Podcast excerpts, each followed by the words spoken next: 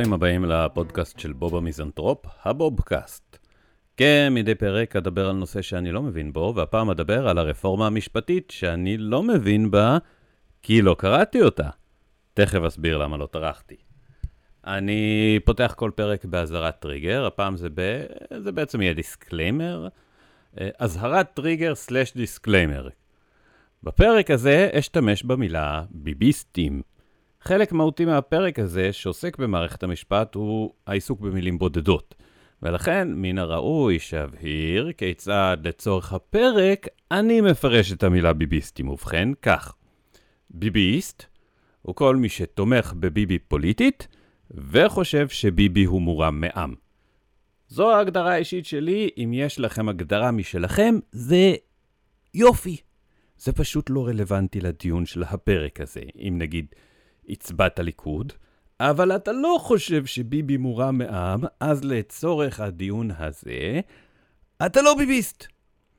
אם הצבעת לביבי ואת מוכנה להגיד בתקשורת שתצביעי לו גם אם הוא יאנוס אותך, אז את כן ביביסטית. ואת גם לא ממש יודעת איך אונס עובד. אם זה בהסכמה, את יודעת, זה לא נחשב לאונס. אולי את פשוט לא יודעת איך עובדת הסכמה.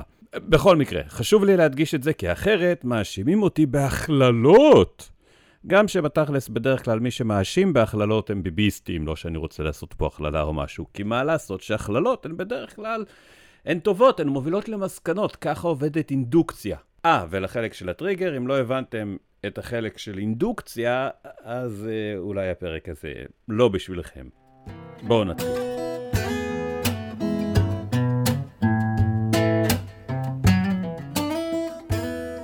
אז פעם כשחינכתי כיתה ח', אה, נתקלתי בסוגיה מעניינת. כיתת החינוך שלי ניגשה למבחן בהיסטוריה, וכל תלמידי הכיתה נכשלו. כולם. המורה להיסטוריה החליט לעשות לכיתה מבחן חוזר, ואכן המבחן חזר עם אותם ציונים בדיוק, כי הוא חוזר. בשלב זה המורה להיסטוריה הודיע על מועד שלישי, ואני החלטתי בתור מחנך להתערב ולנסות להבין מה הקושי של התלמידים שלי עם המבחן. אז שאלתי את המורה להיסטוריה מה הנושא של המבחן, והוא השיב שהנושא הוא הצהרת כורש. חזרתי לכיתה כדי לנסות להבין איזה חלק של הצהרת כורש הם לא מבינים, וגיליתי שהחלק שהם לא מבינים הוא החלק הראשון של הצהרת כורש. המילה הצהרה. התלמידים שלי פשוט לא ידעו מה המשמעות. הם לא מכירים את המילה הצהרה, מאותו רגע ואילך כל מילה שנאמרה להם על הצהרת כורש פשוט עברה להם מעל הראש, כי ככה זה בני אדם. כשאנחנו לא מבינים משהו, אנחנו פשוט לא כל כך רואים אותו. מה שמוביל אותי למתווה הנשיא לרפורמה. אחת הבעיות הגדולות שלי עם המתווה היא שרוב האנשים לא יודעים מה זה מתווה. אוקיי? וברגע שכמו שאמרתי, אתה אומר למישהו מילה שהוא לא מבין, גם למילים אחריה אין שום משמעות, אוקיי? זה לא אומר לאף אחד שום דבר, מתווה או נשיא או לרפורמה או כלום, אין, אין, אין הרבה משמעות שזה מוזר. זה מוזר כי מדברים על הדברים האלה די הרבה, מה שגורם לי לקבל את הרושם שאולי מטרת המתווה היא פשוט להרחיק אותנו מדיון אמיתי. אז בכל זאת, עשיתי את שיעורי הבית שלי בשבילכם, ובדקתי מה המשמעות של המילה מתווה. בואו נראה מה המשמעות של הדבר הזה שאנחנו עובדים עליו כל כך קשה. ובכן, מתווה, תוכנית פעולה בקווים כלליים. זה מתווה. שזה מוזר שהנשיא מציע תוכנית בקווים כלליים לחוק שהוא משהו שאמור להיות מנוסח בקווים ספציפיים. נגיד, לצורך הדוגמה, אם אני אבוא אליכם ואני אגיד, וואי, בואנה, קניתי בית ואפילו כבר חתמתי על מתווה הרכישה, זה בעצם אומר שלא קניתי בית. נכון? כמו שנגיד ביבי פעם עשה מתווה גז, ובאמת אין לנו גז. כי בגדול מתווה זה כלום בפיתה, אבל על צלחת. ו- וגם זה בקווים כלליים. נגיד, אם לצורך העניין, אני לוקח חתיכת נייר ואני רושם עליה ביצים, לחם, חלב, אז זה הופך להיות מתווה הקניות שלי בסופר. ובעצם, כל המידע שהועבר אלינו כציבור לגבי הרפורמה, הוא עבר דרך מילים שאין להן משמעות בקונטקסט המדובר, או בכלל. הידברות, אנרכיסטים, שר לביטחון לאומי, זה, זה מילים. יש להן משמעות בפני עצמן. נגיד, לפעמים אומרים לנו דברים שהם אפילו לא מילים, כמו נה נה נה נה נה, ברה ברה, שה שה שה שה, פקה פקה, גם כאלה שמענו. אבל לגבי המילים עצמם, גם אם הן מייצגות דברים, זה דברים שלא באמת קיימים בהקשר שלנו. עוד, עוד משהו נגיד שזה מילה שהיא קיימת, אבל לא בהקשר שלנו, זה רפורמה במערכת המשפט. אוקיי? אני יודע שאמרו לכם שזו רפורמה במערכת המשפט, אבל זו לא רפורמה. זה, זה, זה, זה סדרה של חוקים, שבמקרה, במקרה ממש במקרה, מקלים על הסיכויים של ביבי לצאת מהתסבוכת המשפטית שלו. אבל זה עדיין רק חוקים, וכשמדברים על רפורמה, הכוונה היא לשינוי מהותי של מערכת כלשהי. זה בדיוק ההפך ממה שקורה עכשיו. כלומר, שינוי של רפורמה זה שינוי של האיך, ולא של מי ולא של מה. נגיד, אם היינו רוצים להביא רפורמה במערכת המשפט, אז אפשר רפורמה שנעבור למערכת בסגנון אמריקאי, שבו יש חבר מושבעים. ולא יודע, דווקא אולי זה רעיון טוב בשביל ביבי שיהיה חבר מושבעים, כי אז אנחנו ניתקע עם זה שקשה למצוא חבר מושבעים שיהיה במשפט של ביבי, כי קשה מאוד למצוא אנשים שלפי הגדרה של מושבעים מתאימים לזה, כי מושבעים צריכים להיות שווים ל... למי ששופטים אותו במעמדם. עכשיו, אה, אה, ככה זה עובד חבר מושבעים. איפה, איפה תמצא בן אדם לא בן אדם אחד, 12 אנשים שהם איכשהו דומים לביבי. איפה תמצא 12 אישי ציבור מהליכוד שנאשמו בעבירות פליליות? אין, אין, בקושי, אולי חוץ מ... משה קצב, אברהם ירשבון, צחי הנגבי, יצחק מרדכי, נעמי בלומנטל, מיכאל גורולבסקי, מיכאל דקל, אורן חזן, יחיאל חזן, משה פייגלין, שמואל רוטמן, עמרי שרון ואולמרט. אוקיי, יש לנו מניין, יש לנו... ביבי בחברה טובה. זה, זה הספק יפה למפלגה שלא רק מדברת, אלא גם עושה. ואני יודע, אני יודע, אתם רוצים להגיד לי, מה אולמרט? למה הזכרת את אולמרט? הוא בכלל לא בליכוד. אוקיי, זה נכון שהוא נכנס לכלא כשהוא לא היה בליכוד, אבל הוא כן נכנס על עבירות שהוא ביצע כשהוא היה בליכוד. ושוב, אני לא אומר שרק ליכודניקים מבצעים עבירות, אני לא אנסה לעשות פה הכללה, אבל אתם יודעים, אינדוקציה. ואולמרט זה אה, דוגמה מצוינת למה שנקרא סבירות. אני אסביר. אולמרט היה ראש עיריית ירושלים, ויום אחד נחשפה בחדשות פרשת שחיתות שנוגעת לאישורי הקמת בנייני הולילנד בירושלים. אה, מה שקשה לכם אגב לראות, בגלל שזה פודקאסט, זה שכשאני אמרתי שהפרשה נחשפה, אז עשיתי כאלה מרכאות עם האצבעות, כאילו כדי להגיד שאני לא באמת מתכוון לזה, מרכאות כאלה, אבל זה פודקאסט, אתם לא רואים, מצד שני, זה היו מרכאות כל כך חזקות, שאם תקשיבו טוב, תוכלו לשמוע את המרכאות שאני עושה ברקע. בואו, בוא, אני אחזור על המשפט ואתם תקשיבו טוב ותשמעו. שימו לב. פרשת הולילנד נחשפה! שמעתם? שמעתם את זה? אז הסיבה שאני עושה כאן מרכאות היא שפרשת הולילנד לא נחשפה, כי כדי להיחשף זה צריך להיות סוד, וזה מעולם לא היה סוד, זה בניין. זה fucking בניין, לא סתם בניין. זה הבניין הכי גדול, הכי בולט והכי מכוער בנוף של העיר הכי מפורסמת בעולם. איך, מה היה התהליך המשפטי? איך חקרו פה את העדים בדיוק? תגיד, אתה לא שמת לב למשהו קצת מוזר בקו הרקיע של ירושלים? לא, האמת היה קשה לראות משהו, כי ההולילנד עושה על צל על השמש. אז נכון שכדי להכניס את אולמרט לכלא היה צריך בית משפט, ו- וראיות, ודברים, אבל זה לא מוריד מהיכולת שלי כאזרח פשוט מהשורה להיות שיפוטי לגבי אולמרט, כי אני חי במדינה דמוקרטית, וזה אומר שלפחות, לפחות פעם בארבע שנים העמדה השיפוטית שלי באה לידי ביטוי, אפילו אם אני בוחר שלא להשתמש בה.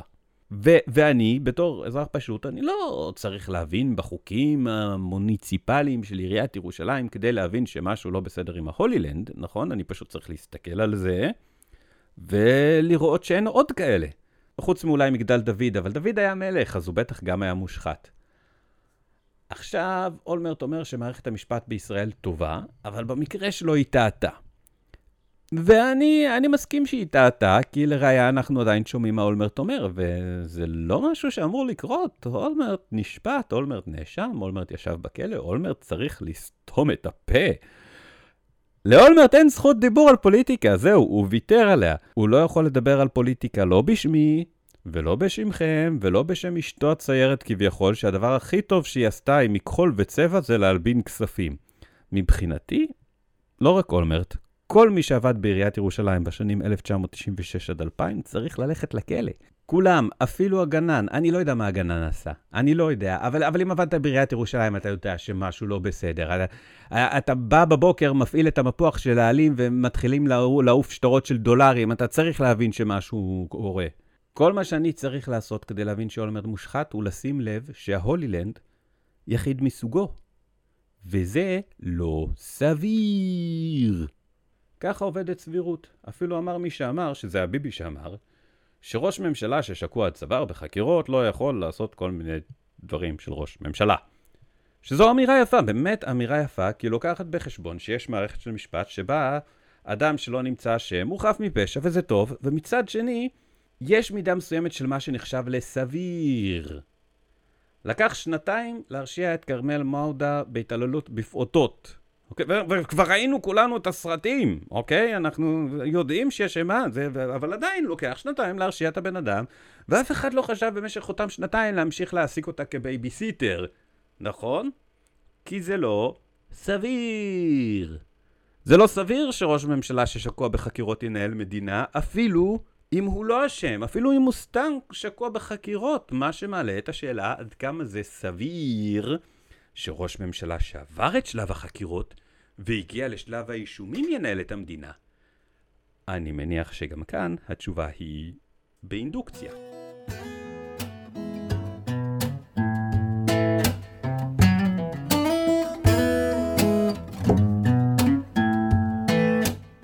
יש בישראל מעל 75 אלף עורכי דין, ודווקא, דווקא עורך הדין שמנהל את פרויקט רכישת הנשק הגדול בהיסטוריה של מדינת ישראל, דווקא מי שהכי מתאים לייצג את המדינה הוא במקרה במקרה דוד שמרון, שהוא קרוב משפחה של ראש הממשלה.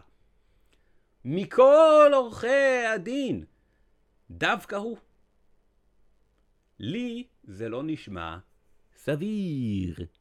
אין, אין המשך לסיפור הזה שבו ביבי הוא לא האדם המושחת ביותר במדינה. זה נסגר בשנייה שכולנו הבנו שזה מה שקרה. זה בן דוד שלך, הוא העורך דין. נגמר, אין ראיות ותשתית ותיקים. כלומר, יש, אבל אלה רק תהליכים תקינים של משפט, הם לא משנים את המצב שבו ביבי ביצע פעולה בלתי סבירה, כמו לקחת את בן דוד שלו לבצע עבודה סופר מתגמלת כלכלית. ולכן, אם הוא עשה את זה, סביר שהוא יבצע פעולות בלתי סבירות נוספות. גם כי עבירה כזאת צריך להסתיר, והסתרת עבירות היא עבירה בפני עצמה, ואז אתה צריך להסתיר את ההסתרה, ואתה צריך אנשים שיעלימו עין מאנשים שיעלימו עין, ואז אתה חייב טובות לעוד ועוד אנשים, ואז אתה צריך להחזיר את הטובות לאנשים, וזה אומר שכלל הפעולות שלך לא נוגעות כבר לטובה של מדינת ישראל, אלא להישרדות הפרטית שלך, וזה מה שנקרא אינדוקציה. המצב שבו המקרה החד פעמי שצף על פני המים הוא הסביר. ביבי לא אשם בזה בכלל, אגב.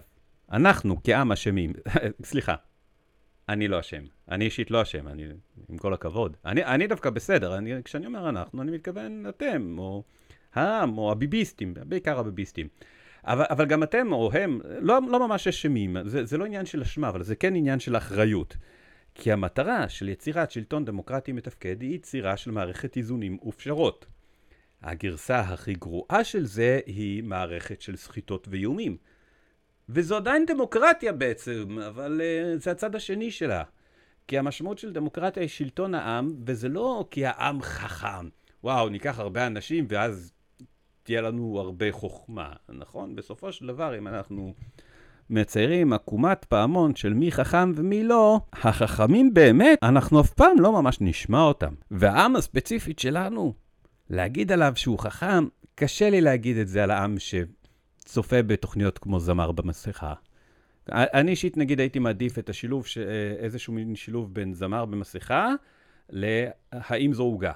אוקיי? שזה מין מצב שבה מגיע מישהו שחשב שהוא הולך להשתתף בזמר במסכה, ואז לוקחים מצ'טה ובודקים אם הוא במקרה עוגה. ואם הוא מצליח במשימה הזאת, איכשהו, אז הוא זוכה לקבל טיפול חירום מציל חיים בחדר המיון של קריית שמונה. אופס, אין כזה, אבל נו, בואו לא נתעסק בנושאים משעממים. אז דמוקרטיה זה בסדר, זה, זה לא מצב שבו אנחנו בהכרח נקבל תוצאות טובות. אבל אנחנו כן מקבלים צדק, שזה במובן שכל אחד זוכה להשפיע. זה, אנשים הם אדונים לגורלם, וכשאתה סובל מטעויות, זה הטעויות של עצמך. אז אנחנו, כולנו כעם, אוכלים את מה שבישלנו לעצמנו, ובזה ביבי לא אשם, ביבי רק היה העונש שמגיע לנו. העם, אני אומר העם, הביביסטים, היו צריכים מישהו שיהיה מורם מעם, אוקיי? בתחושה שלהם. והמצב היחידי שבו מישהו עשוי לחוש שמישהו מורם ממנו זה כשהוא סובל מרגשי נחיתות. ושוב, אני לא מאשים אותם ברגשי נחיתות. אבל יוצא שבנינו פה מערכת שלמה של חוקים וערכים שמבוססים על רגשי נחיתות, וכל מה שנשאר עכשיו זה להתפלג כשמגיע איזה ביבי אחד, וכל המעריצים שלו ישר צועקים, וואי, איזה מלך. והם רוצים מלך שנבחר בצורה דמוקרטית. גם שאם אתה אדם סביר, נגיד, שלא עבר פגיעת ראש מג'ורית במהלך 24 השעות האחרונות, אתה אמור להבין שמלך ודמוקרטיה זה לא הולך ביחד. כלומר, אני מבין את זה, אתם מבינים את זה, ביביסטים לא מבינים את זה. הם כנראה גם לא יבינו חצי מהדברים שאמרתי עד כה. ו- וזו לא הכללה, אוקיי? לא הכללתי עכשיו, אמרתי שהם כנראה לא יבינו. אולי הם כן. אז אני לא מכליל. אבל כנראה שאני צודק, וזאת כבר הכללה. ושוב, ביבי הוא לא רשע יותר מכל פושע אחר שאוהב סיגרים ואשתו אוהבת שמפניה. הוא פשוט היה האיש הנכון בזמן הנכון, כי ככה זה כשהעם צמא כל כך למישהו שיהרוס אותו. צמא ברמה שאפילו התנ"ך שלנו הזהיר אותנו, הספר הקדוש שלנו, הוא לא שלי ספציפית, כלומר, אני לא, זה לא ספר שלי, אז הספר שלכם, אבל ספר שיש פה אנשים שאשכרה מתייחסים אליו ברצינות. אנחנו עם הספר. אוקיי, רוב האנשים לא קראו את הספר, רוב האנשים בעצם לא קראו ספר. אבל אם הייתם קוראים את הספר הזה, והיינו מקבלים אותו כמשל, היינו רואים שאפילו התנ"ך מזהיר אותנו מראש, מזהיר, מה, אתם רוצים מלך? אתם רוצים מלך? אתם בטוחים? זה מה שנראה לכם שאתם צריכים? בום, קבלו את שאול. שאול שלא הכרית את זרע עמלק כי השותפים הטבעיים של שאול רצו עוד נתח ממיסי הכיבוש. אוקיי? לא הספיק לכם זה? בום, קבלו את דוד. דוד, שיכול היה פשוט לקחת מישהי שמתקלחת על הגג, ולהכריז שהיא אשתו, רק קודם צריך לשלוח את בעלה לקרב, ואם בעלה לא ילך, אז נגיד שהוא סרבן ואנרכיסט, אוקיי? כי המלך אמר. מה שבכלל מעלה את השאלה מי מתקלח על הגג. כלומר, מה, בת שבע פשוט החליטה, אה כן, היום אני רוצה למצוא מש... מקום שיהיה ממש קשה להביא אליו מים כדי שאני אוכל פשוט לשפוך אותם לכל מקום. אבל התנ"ך ממשיך ללמד אותנו לקחים. לא הספיק לכם, בום, קבלו את רחבעם, או ירובעם, או אחאב, או וואטאבר. כל הסיפור הזה של מלכים, הוא אף פעם לא עבד בתנ"ך. וכל פעם העם לא מבין למה כל העסק הזה עם מלך לא מסתדר. מישהו אשם, זה לא מלך, בחרנו מלך. אה, אני יודע. בטח העמלקים אשמים. אתם יודעים, העמלקים, נו, אלה שהמלך הראשון היה אמור למוטט את שלטונם, אבל הוא שכח. עכשיו, אני לא מאמין בתנ"ך ואני לא מתיימר להבין בתנ"ך, פשוט הייתי מצפה ממי שכן, שלפחות ינסה להבין את הלקח. זה כמו, נגיד, שמישהו יקרא את המשל על הצרצר והנמלה, ואז הוא יגיד בסוף, בואנה, הנמלה הזאת, היא צריכה להתבייש בעצמה. למה היא לא מעבירה תקציב למוסדות תרבות כדי שהצרצר יוכל להמשיך לעסוק באמנות שלו לטובת מי שגר בגוש דן? ביבי הוא פשוט מלך הביביסטים, כי מישהו היה צריך להיות המלך שלהם, וביבי זה הכי הסתדר לתפקיד. זה לא, לא כי הוא טוב בלהיות מלך, לא כי הוא מבין בביטחון, או בכלכלה, או בהיסטוריה, הוא בהחלט לא עושה רושם של מי שמבין בהיסטוריה, אלא פשוט כי הוא ממלא את הרובריקה הכי טוב, אוקיי? ומישהו צריך למלא אותה, זה הכי סביר. כשאתה חושב שביבי מורם מעם, אז שיקול הדעת שלך עובר ממצב שבו אתה שוקל כל פעולה של ביבי במובן של האם היא נכונה או לא נכונה, למובן של, אה, זאת פעולה של ביבי, אז בוא נבין למה היא נכונה. מה שהופך מראש את כלל ההחלטות של ביבי לשגויות, באינדוקציה. אגב, באותה צורה אתה מפסיק לטעות לגבי כל אמירה של ביבי. כלומר, כבר לא אכפת לך אם ביבי עכשיו אומר אמת או שקר, אתה פשוט מתחיל לשאול את עצמך איך מה שהוא אמר כרגע זאת האמת. מה שאומר שאתה משמר את תחושת הנחיתות שלך מולו, כי אתה יוצא מנקודת הנחה שהאמת האובייקטיבית היא בידיו והיא מחוץ לתחום, לתחום שלך. עכשיו, מה, מה שיפה ברגשי נחיתות, שהם גם משמשים בעצם כרגשי עליונות, זה שוב, זה שני צדדים של אותו מטבע, אוקיי? ביביסטים מרגישים שהם נחותים לעומת ביבי. בהתאמה, יש מבחינתם סולם של עליונות ונחיתות, שבראשו יש ביבי, אוקיי? הוא הכי עליון, הוא גם הכי אשכנזי, הוא הכי עליון, ואז כל מי שרואה את ביבי כעליון הוא קצת מתחת לביבי, ומי שלא רואה אותה ככה זה כל השאר שהם הכי נחותים, אוקיי? מה שמוביל אותנו מעבר ללגיטימיות של ביבי, אלא שאלה למה הוא בעצם הבן אדם המתאים לתפקיד שהעם צריך מישהו שיתאים אליו? איך, מה, מה, מה באופי של ביבי הופך אותו לכל כך מתאים ללהיות מלך כל כך גרוע? והתשובה שלי אישית לפחות היא השקרים של ביבי. ביבי משקר הרבה.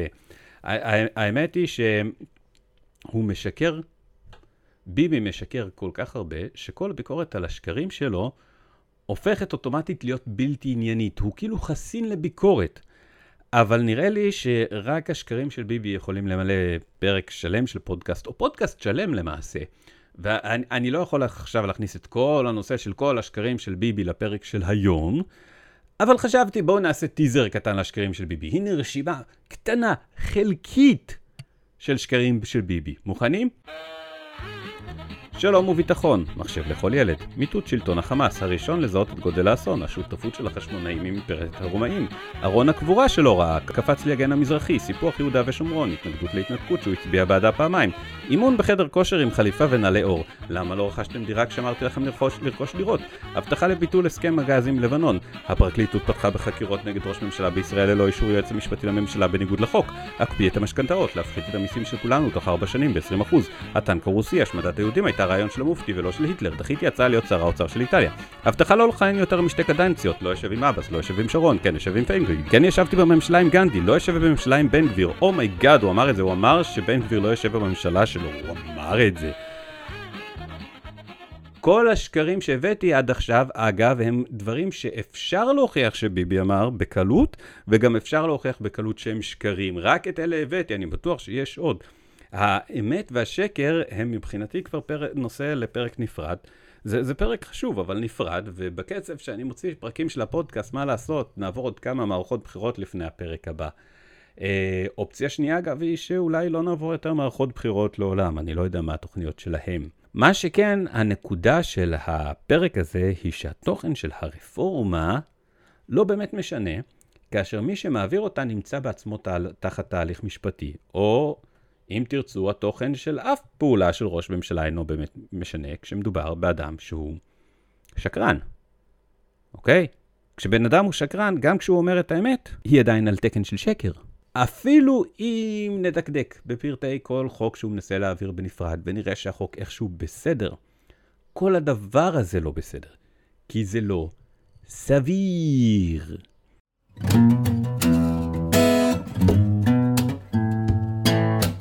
אבל אני מניח שאתם מעדיפים שאני אוציא את הפרק הבא כמה שיותר מהר, אז אתם יכולים לעודד אותי, זה חשוב לעודד אותי. אל תשכחו לשתף את הפודקאסט שלי ו- ולעשות, ללחוץ על ה subscribe, וללחוץ לייק על העמוד שלי בפייסבוק, בוב המיזנטרופ, וללחוץ על עוקב בעמוד שלי בטוויטר, בוב המיזנטרופ, ולעקוב אחרי העמוד שלי בקהילת תותים במאסטרדון, בוב המיזנטרופ, אני לא יודע אם אמרתי מאסטרדון, בוב המיזנטרופ אמרתי נכון. ותלחצו באופן כללי על כל הכפתורים, בואו נראה מה יקרה. אז uh, עד הפרק הבא, נשתמע.